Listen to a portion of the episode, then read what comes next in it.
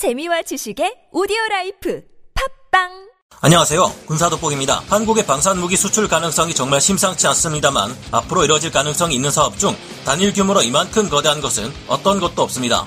우크라이나 러시아 전쟁으로 인해 전력 증강이 시급한 유럽 여러 국가들이 한국의 무기에 관심을 가지게 되었지만 이제는 세계 최강의 군사력을 가진 국가마저 한국의 무기 체계 중 하나에 큰 관심을 드러내고 있습니다. 미 육군의 장갑차를 현대화하는 굉장한 대규모의 해외 무기 도입 사업인 선택적 유인 전투 차량 프로그램 OMFV 사업이 바로 그 주인공이며 이와 관련된 새로운 소식이 드디어 들려왔는데요. 우리 한국의 한화 디펜스는 미 현지 방산업체인 오시코시사와 협력하고 AS-21 레드백 장갑차의 차체를 제공해 함께 최강의 장갑차의 상세 설계를 드디어 시작했다고 합니다. 세계 최강 미 육군의 도입 사업이라는 것만도 놀라운데 3,500여 대나 되는 현용 M2 브래들리 장갑차를 모두 AS-21 레드백 장갑차를 기반으로 한 새로운 보병 전투 장갑차로 대체하며 그만큼의 레드백을 수출할 수 있는 기회가 주어졌습니다. OMFV 사업은 사업비만 무려 54조 원에 달하는 상상하기 힘들 정도의 대규모 사업이라 여기서 한국의 레드백이 다른 4개 후보로 제치고 승리한다면 이는 한국 방산 역사상 전무후무한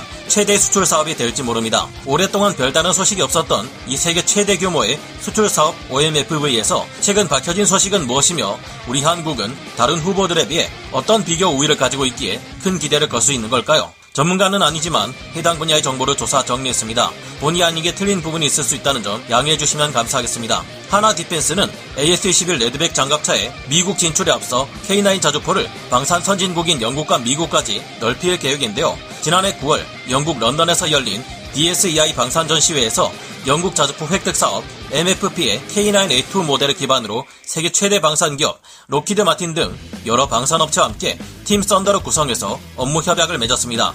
우리나라는 지난 20여 년간 K9 자주포가 터키와의 라이센스 생산 계약을 체결을 시작으로 폴란드, 인도, 핀란드, 노르웨이, 에스토니아, 호주, 이집트까지 총 8개국과 수출 계약을 체결했었죠. 팀 썬더를 구성해서 MFP에 참여할 K9A2 모델은 기존 K9 자주포에서 개량하여 탄약 장전을 100% 자동으로 수행할 수 있는 자동화 포탑을 탑재하고 K6 중기관총 또한 사수가 내부에서 원격으로 통제할 수 있으며 적외선 카메라로 야간에도 그 힘을 발휘할 수 있게 될 수 있는 기술 혁신들을 가지고 세계로 뻗어나가고 있습니다.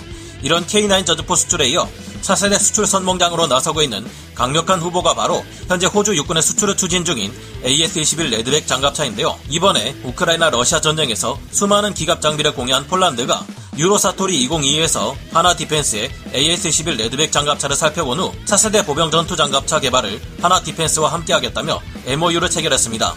이런 와중에 미 육군에서도 한화 디펜스의 AS-21 레드백 장갑차를 눈독 들이게 되었는데요. 한화 디펜스는 작년 7월 처음으로 미국의 군용 차량 개발 업체인 오시코시 디펜스와 컨소시움을 구성해 미 육군의 선택적 유인 전투 차량 OMFV 개발 사업의 2단계인 상세 개념 설계에 참가했습니다. 미 육군은 소련이 무너진 후 대규모 전면전을 치르는 경우보다 전 세계에 퍼져 세계 경찰 노릇을 자처하며 국지적인 전투를 치르는 경우가 많아졌기에 수송기로 쉽게 나를 수 있는 M2 브래들리 장갑차를 6,700여 대나 생산해 주력 장갑차로 다수 운용하게 되었습니다. 하지만 여러분도 알다시피 이제는 중국이 군사력을 급격하게 증강시키며 미국에게 도전하고 있고 미국은 다시 대규모 전면전 위협을 상정해 더욱 강력한 보병 전투 장갑차를 주력 장갑차로 채택할 필요성을 느끼게 되었습니다.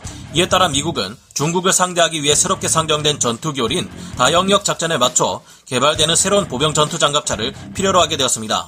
그리고 여기에 도전장을 내민 것이 바로 한화 디펜스의 AS-21 레드백 장갑차인데요. 레드백이 미 육군의 OMFV 사업에 M2 브래들리 보병 장갑차를 대체할 3,500대 장갑차에 선정되기 위한 첫 발걸음을 내디딘 이후 1년이 지난 것이 지금입니다.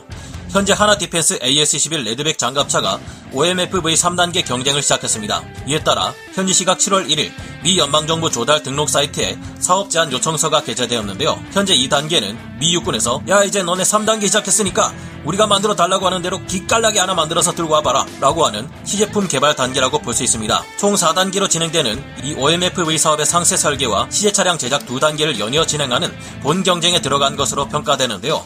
사실 첫 OMFV 사업에는 미국 레이시온과 독일의 라인메탈이 컨소시엄을 형성해 공동 출품한 KF-41 링스 장갑차, M1 에이브람스 전차를 생산하는 제너럴 다이나믹스 랜드 시스템즈의 그리핀3 장갑차가 최종 후보로 선정되었었죠. KF-41 링스로 출품했던 레이시온과 라인메탈은 시험평가 기한에 맞춰 시제 차량을 다 만들지 못해서 사업에서 떨어져 나가게 되었고 그리핀3는 시제 차량은 납품시켰지만 성능이 기대 이하였기 때문에 채택이 되지 않았습니다. 그 이후 미 육군에서는 이대로는 안 된다는 듯 2021년 봄 새로운 입찰 공고를 내면서 OMFV 사업 2단계에 5개 업체를 후보로 선정했는데요. 이 중 가장 기대되는 후보가 바로 한화 디펜스 AS-21 레드백 장갑차를 기반으로 미국 오시코시사와 협력해 개발하는 새로운 장갑차입니다. 나머지 4개 후보는 이것들입니다. 기존의 납기 기한을 못 맞췄던 라인메탈이 미국 법인을 설립해 단독으로 재출품한 KF41 링스, 그리고 역시 기존의 후보를 보완하고 개량하여 재출품한 제너럴 다이나믹스, 랜드 시스템즈의 그리핀 3, BAE 시스템즈, 미국 법인에서 내놓는 새로운 장갑차, 그리고 포인트 블랭크, 엔터프라이즈라는 방탄복 회사에서 내놓은 장갑차들이 그것인데요. 미 육군이 요구하는 장갑차 기준은 다음과 같습니다. 최소 50톤급의 전투 중량을 가져야 하고 최소 30mm에서 50mm 기관포를 무장하며 2명의 승무원 외에 6명의 보병이 탑승할 수 있는 공간을 보유하고 있어야 합니다.